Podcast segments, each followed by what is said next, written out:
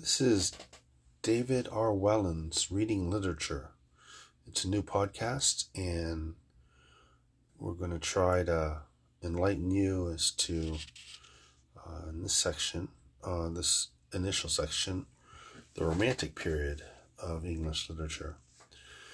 Um, I take as my text uh, the Norton Anthology of English Literature, the Romantic period, and I ask. Um, um, if anyone, uh, if anyone out there wants to donate to this cause, um, to donate to uh, sponsoring this um, this uh, reading podcast, um, uh, please uh, use your Zelle app, um, especially on your Wells Fargo online app, and uh, donate to David R. Wellens at gmail, gmail, gmail.com.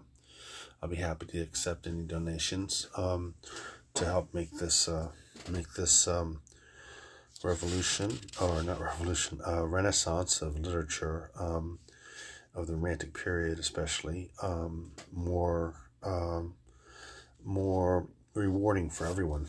Uh, I'll be able to I'll be able to free up more time and get the uh, get the advertisements out so that more people can join in.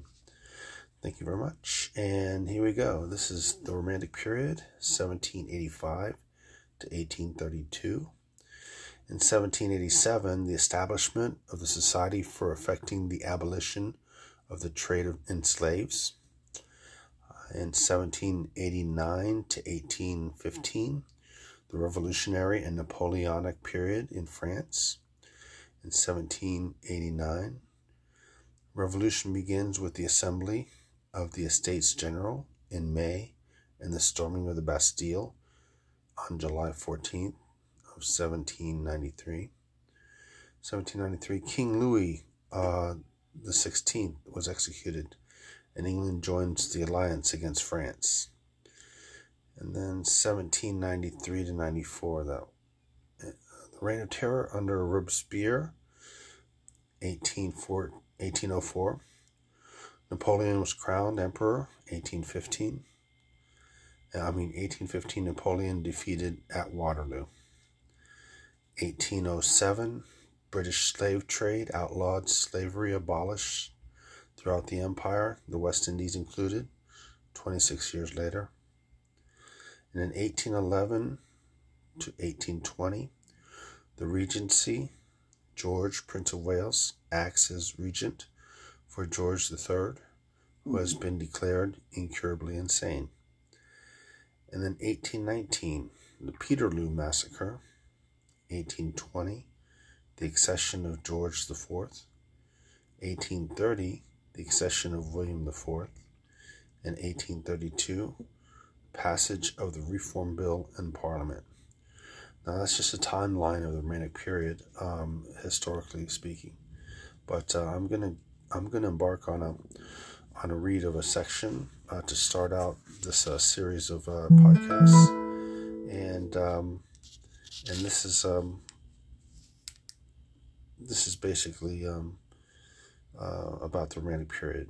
It goes the Romantic period, though by far the shortest is at least as complex and diverse as any other period in British literary history, and it is, tellingly, demarcated differently than any of the other eras that literary historians and anthologists include in their time, timelines. By convention, the boundaries delimiting those other epochs are either set by the reigns of monarchs so that we have the Elizabethan and Victorian ages, named for two long reigning queens, or conceptualized as coinciding with the openings and closings of centuries, as with the volume of this Norton anthology titled The 20th and 21st Centuries. The date usually serving as the terminus of the Romantic Age, 1832, represents a contrast to this pattern strongly associated as it is with a signal political event, the first major reform of the British Parliament. A diverse range of dates have been identified as marking off the beginning of the Romantic period, but almost always each of these two is associated with an event of tremendous political and social impact. As some scholars tell it, the new era began in 1776, the year Americans declared their independence. Others single out 1783, when shattering military defeat at the hands of those Americans dealt a blow to the credibility of Britain's ruling elites. And many settle on 1789, the year that launched democratic revolution in France, ushered in decades of fierce political unrest in Britain and its turn, and laid the ground for a war between the British and French empires and their allies that would envelop an entire generation and take almost the whole of the globe as its theater.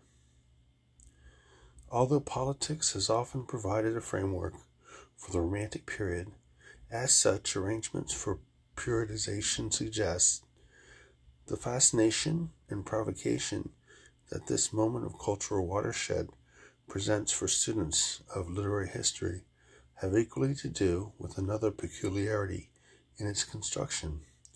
The Romantic is also the sole period that is named after a literary form, the Romance. A great scholarly achievement of the later 18th century had been the recovery from obscurity of the medieval romances, previously ignored by literary historians more concerned with the classical influences, and the Romantic period witnessed a re-evaluation of those wild verse tales of adventure, chivalry, and, lo- and love. Exactly the traits, their barbarous deviations from probability and rationality, their unabashed fictionality, the fantasies they induced in their readers, that once justified medieval romances fall into oblivion were seen anew as commentators moved from lauding the room for idealization and visionary imagination that romance had afforded pre modern writers to proposing that modern literature should follow suit and become, in one sense, more romantic too.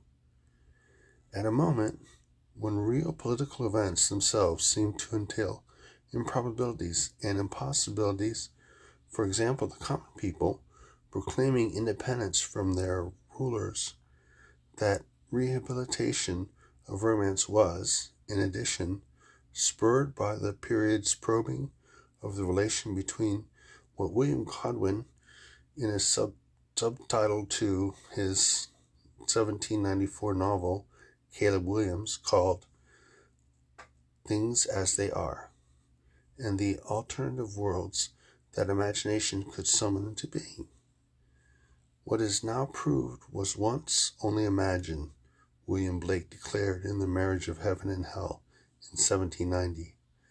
His declaration is imbued with the new sense of power that poets, those professional imaginers, were inclined to claim at this moment when the literary imagination appeared in new ways both to speak and to to, to speak to and to guide historical change, and when political philosophy gained a new authority in and through poetry and fiction. About a hundred years ago, the Cambridge History of English Literature segmented the era that this volume covers in two parts, tidily divvying off the period of the French Revolution from 1789 to 1815 from a subsequent period of Romance revival that filled in the years between the defeat of Napoleon Napoleonic France and the ascent of Queen Victoria. The Messier option of treating the era as a single entity equips us better to do justice to its complex multiplicity in refraining from the attempts to disentangle romance from history and literary from political change, we can better see how this period in confronting their entanglements, originated the questions about the relations of art and activism, aesthetics and politics, that trouble us still. We can better see, too, how the notions of poetic autonomy that were involved in the rehabilitation of romance's extravagant, untrammeled fictionality were likewise forged under the pressure of political events, and how the re, re, recon, reconception of the relation of the present to the past at stake in this recovery of a lost literary tradition often entails well imagining a new political future.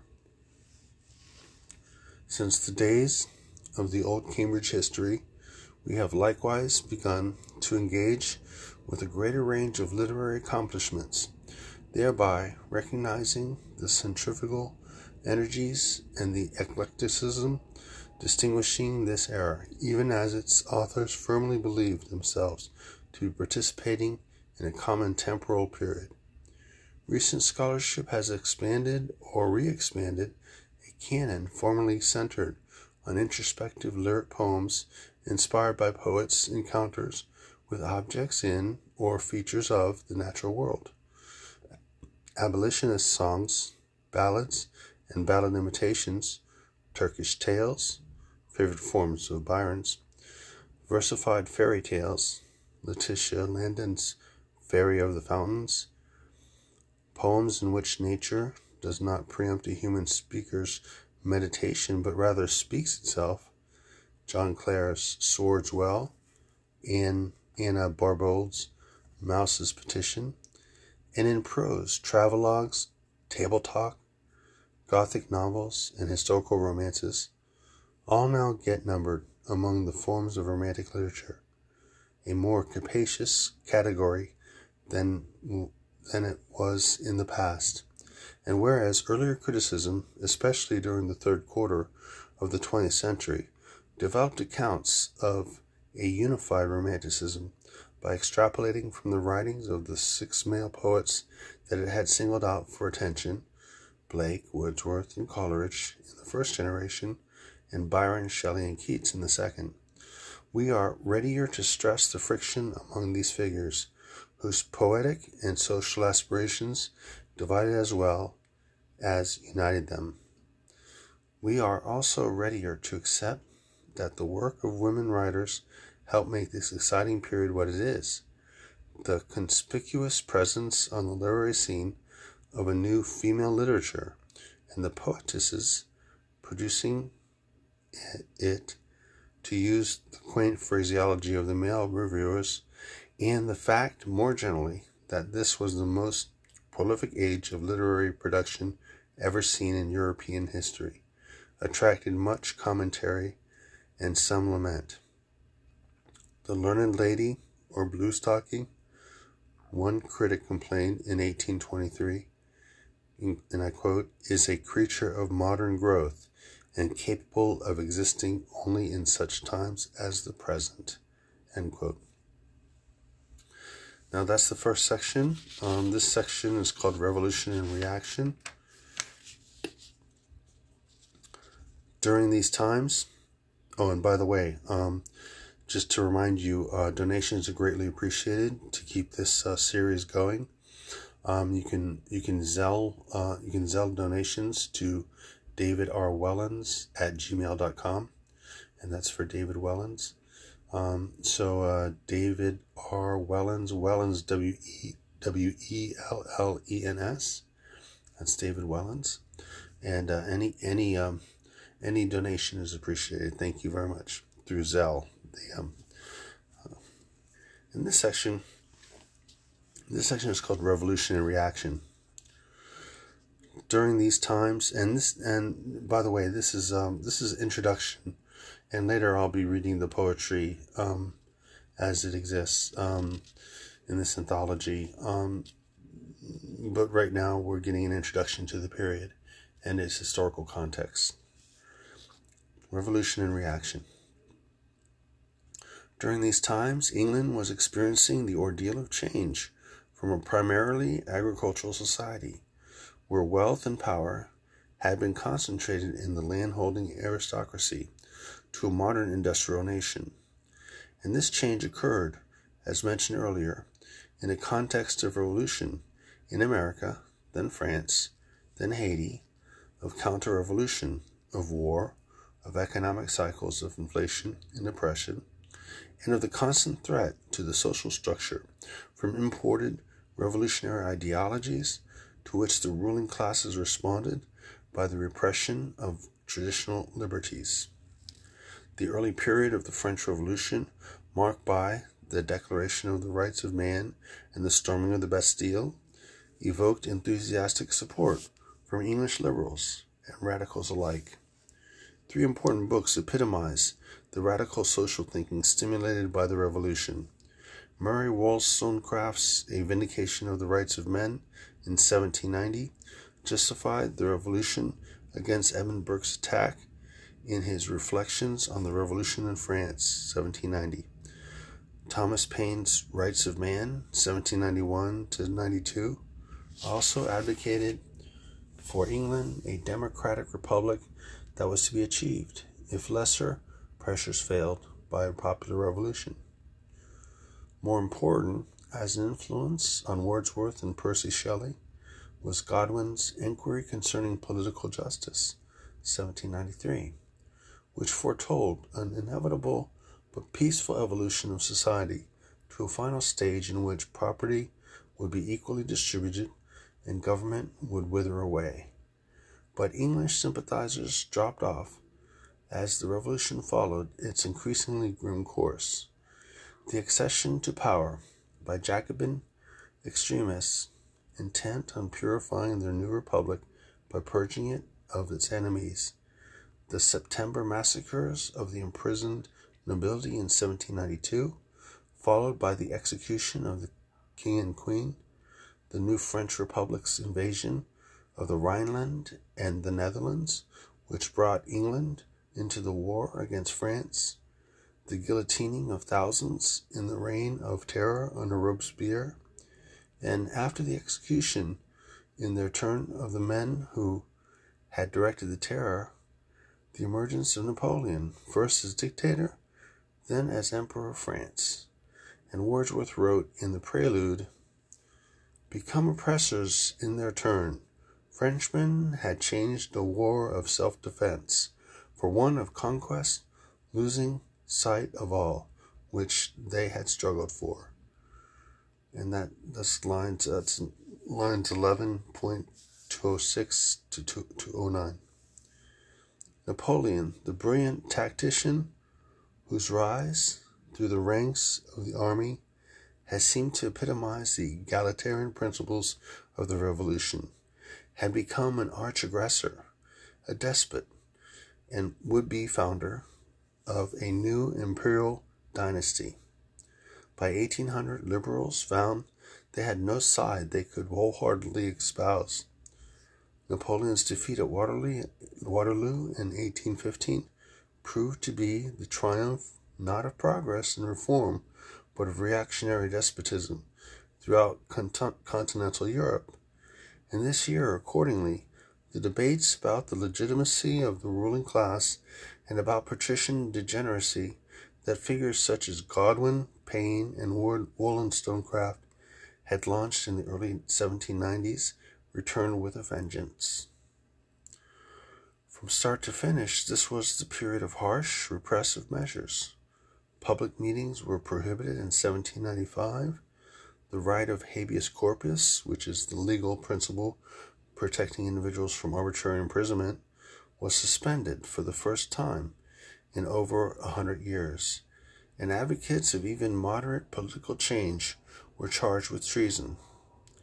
Efforts during these war years to repel to repeal the laws that barred Protestants who did not conform to the Anglican Church from the universities and government came to nothing. In the new climate of counter revolutionary alarm, it was easy to portray even a slight abridgment of the privileges of the established church as a measure that validating the Jacobins' campaigns to the to to de Christianize France would aid the enemy cause. Another early casualty of this counter revolution was the movement to abolish the slave trade, a cause supported initially by a wide cross section of English society. In the 1780s and 1790s, numerous writers, both white, Anna Letitia Barbauld, Coleridge, and Hannah More, and black, Ottobah Cugoano, and Olaudah Equiano, attacked the greed of the owners of the West Indian sugar plantations and detailed the horrors of the traffic in African flesh that provided them with their labor power. But the bloodshed that accompanied political change in France strengthened the hand of apologists for slavery by making any manner of reform seem the prelude to violent insurrection.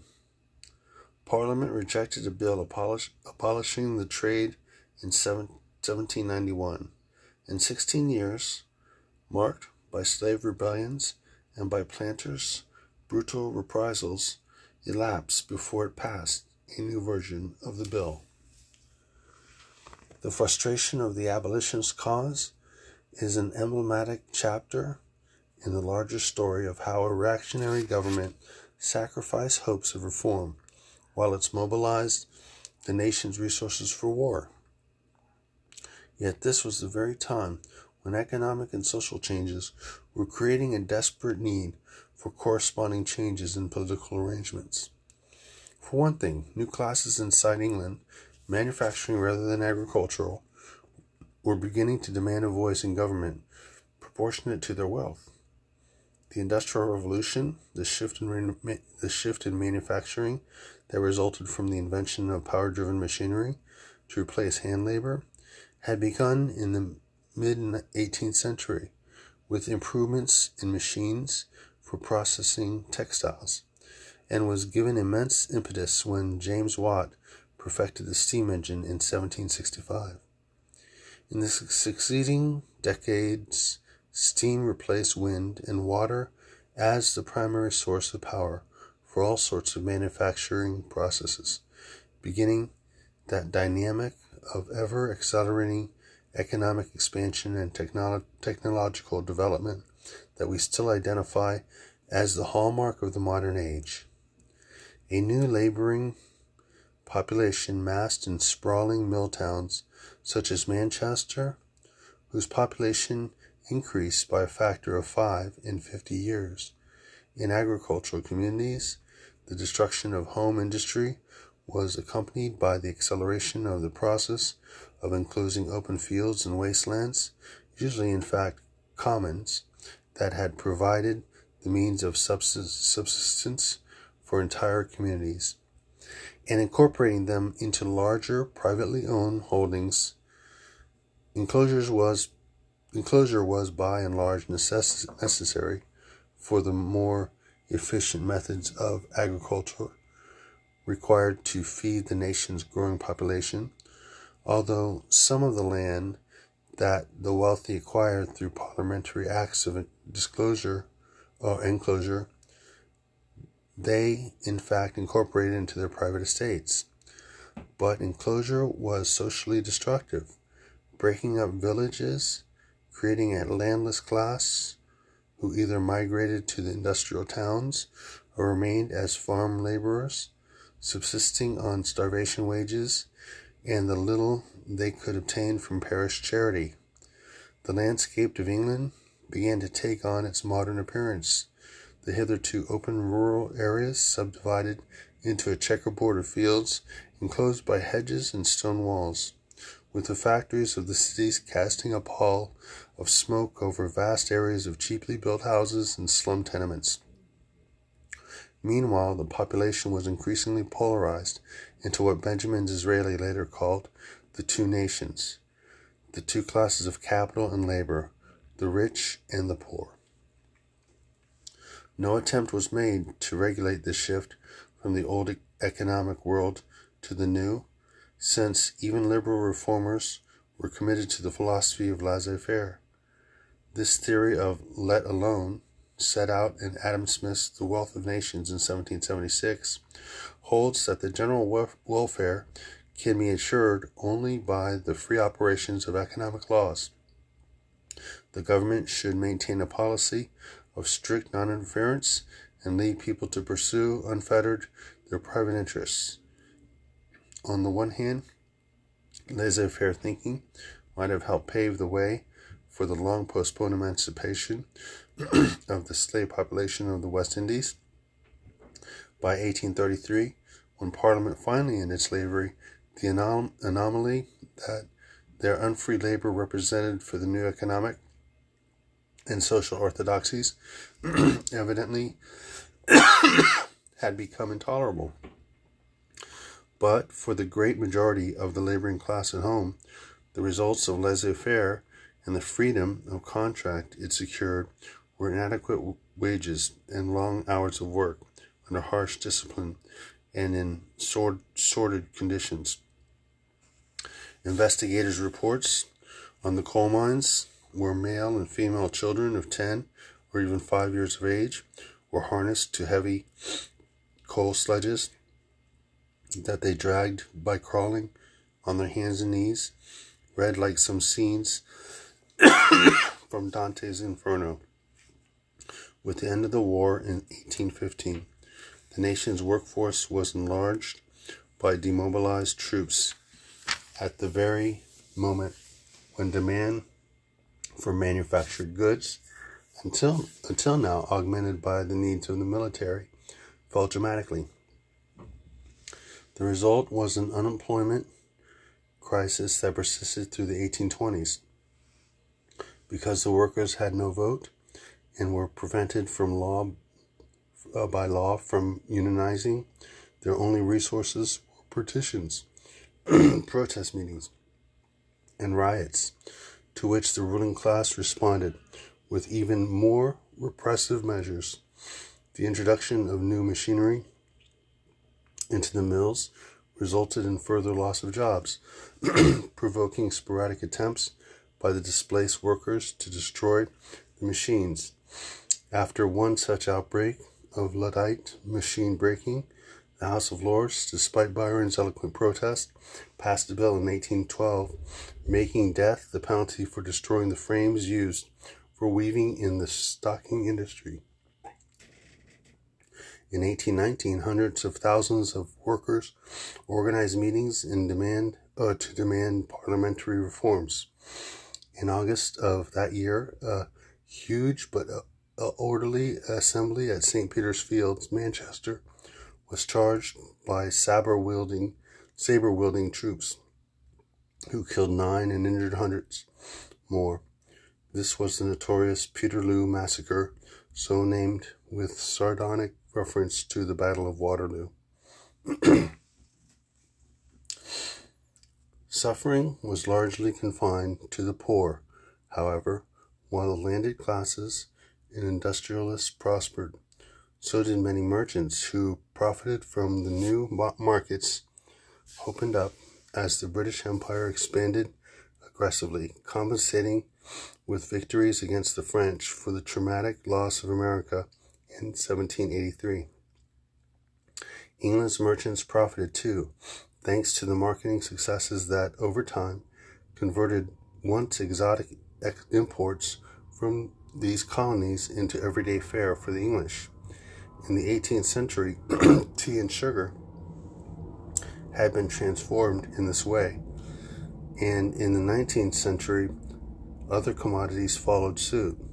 The Indian muslin, for, for instance, that was a fabric, fabric of choice for gentlemen's cravats and fashionable ladies' gowns, and the laudanum, Indian, which is an Indian opium dissolved in alcohol, that so many ailing writers of the period appear to have found irresistible.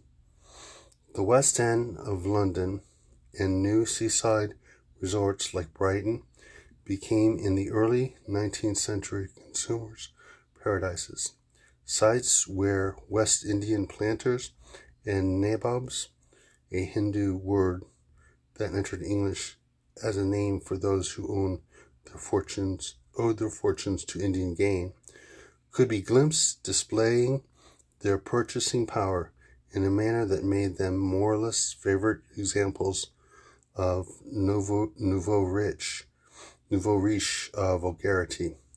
The word shopping came into England usage in in this era. Luxury villas sprang up in London, and the Prince's Regent, who was who in 1820 became George IV, built himself palaces and pleasure domes, retreats from his not very onerous public responsibilities. But even, but even or especially in private life at home, the prosperous could not escape being touched by the great events of this period. French revolutionary principles were feared by English conservatives almost as much for their challenge to the proper ordering of the relations between men and women as for their challenge to traditional political arrangements. Yet the account of what it means to be English that developed into reaction to this challenge, an account emphasizing the special virtues of the English English sense of home and family was in its way equally revolutionary. In an unprecedented way, the war that the English waged almost without intermission between 1793 and 1815 had a home front. The menace sanctuary of the domestic fireside became the symbol of what the nation's military might was might was safeguarding. When popularity the monarchy held on to during this turbulent period was thus a function not of the two King Georges traditional exercise of a monarch's sovereign powers, but instead of the public publicity tailored to suit this nationalist rhetoric that emphasized each one's domestic bliss within a royal family. Conceptions of proper femininity altered as well under the influence of this new idealization and naturalization of the home. This project, as Burke put it, of binding up the constitution of our country with our dearest domestic ties. And that alteration both put new pressures on women and granted them new opportunities. As in earlier English history, women in the Romantic period were provided only limited schooling were subjected to a rigid code of sexual behavior and, especially after marriage, were bereft of legal rights. In this period, women began, as well, to be deluged by books, sermons, and magazine articles that insisted vehemently on the physical and mental differences between the sexes and instructed women that because of these differences, they should accept that their roles in life involve child rearing, housekeeping, and nothing more. Of course, in tendering the advice, promoters of female domesticity conveniently ignored the definition of duty that industrialists imposed on the poor women who worked in their mills. Yet, a paradoxical byproduct of the connections that the new nationalist rhetoric forged between the well being of the state and domestic life was that the identity of the patriot became one became one a woman might attempt with some legitimacy to claim. Within the framework created by the new account of English national identity, a woman's private virtues now had a public relevance. They had to be seen as crucial to the nation's welfare.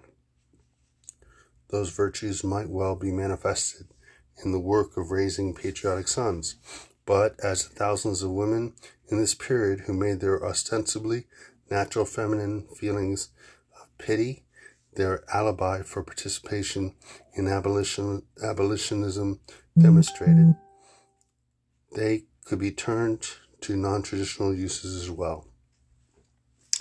The new idea that, as the historian Linda Colley has put it, a woman's place was not simply in the home, but also in the nation, could also justify or at least extenuate the affront to proper fem- feminine modesty represented by public- publication by a woman's entry into the public sphere of authorship. Blue stockings, educated women remained targets of masculine scorn, as we have seen. This became nonetheless the first era of literary history in which women writers began to compete with men in their numbers, sales, and literary reputations. These female authors had to tread carefully to be sure to avoid suggesting that, as one male critic fulminated, fulminated, they wished the nation's affectionate wives, kind mothers, and lovely daughters to be metamorphosed, metamorphosed into studious philosophers and busy politicians. And figures like Wollstonecraft, who, in the vindication of the rights of women, grafted a radical proposal about gender equality into a more or- orthodox argument about the education women needed to be proper mothers, remain exceptional. Later, women writers tended cautiously, cautiously to either ignore her example or define themselves against or define themselves against it. Only in the Victorian period would Wollstonecraft's cause of women's rights rally enough support for substantial legal reform to begin, and that process would not be completed until the 20th century. In the early 19th century, the pressures for political reform focused on the rights of men as distinct from women. From 1785 on, the year in which Prime Minister William Pitt, who would soon shift his political allegiances, proposed in vain a bill for parliamentary reform, middle class and working class men entering into uh, strategic and short lived alliances made the restructuring of the British electoral system their, their common cause. Finally, at a time of acute economic distress, the first Reform Bill was passed in 1832. It did away with the rotten boroughs, depopulated areas whose seats in the House of Commons were at the disposal of a few noblemen. Redistributed parliamentary representation to include the industrial cities, and extended the franchise. Although about half the middle class, almost all the working class, excuse me, and all women remained without a vote, the principle of the peaceful adjustment of conflicting interests by parliamentary majority had been firmly established. Reform was to go on by stages until Britain acquired universal adult suffrage in 1928. Now I'm going to stop there, and um, and basically um, uh, there's another section of the introduction to go, um, a couple of them, and I'll do that. I'll cover those on on the next podcast. So just to remind you, if you could, um, if you'd like to leave a donation um, to support this uh, reading this reading podcast. David Wellens, David, oh, sorry, David R. Wellens reads literature. Um, just uh, send a Zelle, send a Zelle donation uh, to David R. Wellens at, at gmail.com. And that's David R. Wellens at gmail.com. Your, uh, your, your donations are greatly appreciated. It'll help me uh, continue this uh, podcast until we cover all of the literature we possibly can. Thank you very much and have a great day.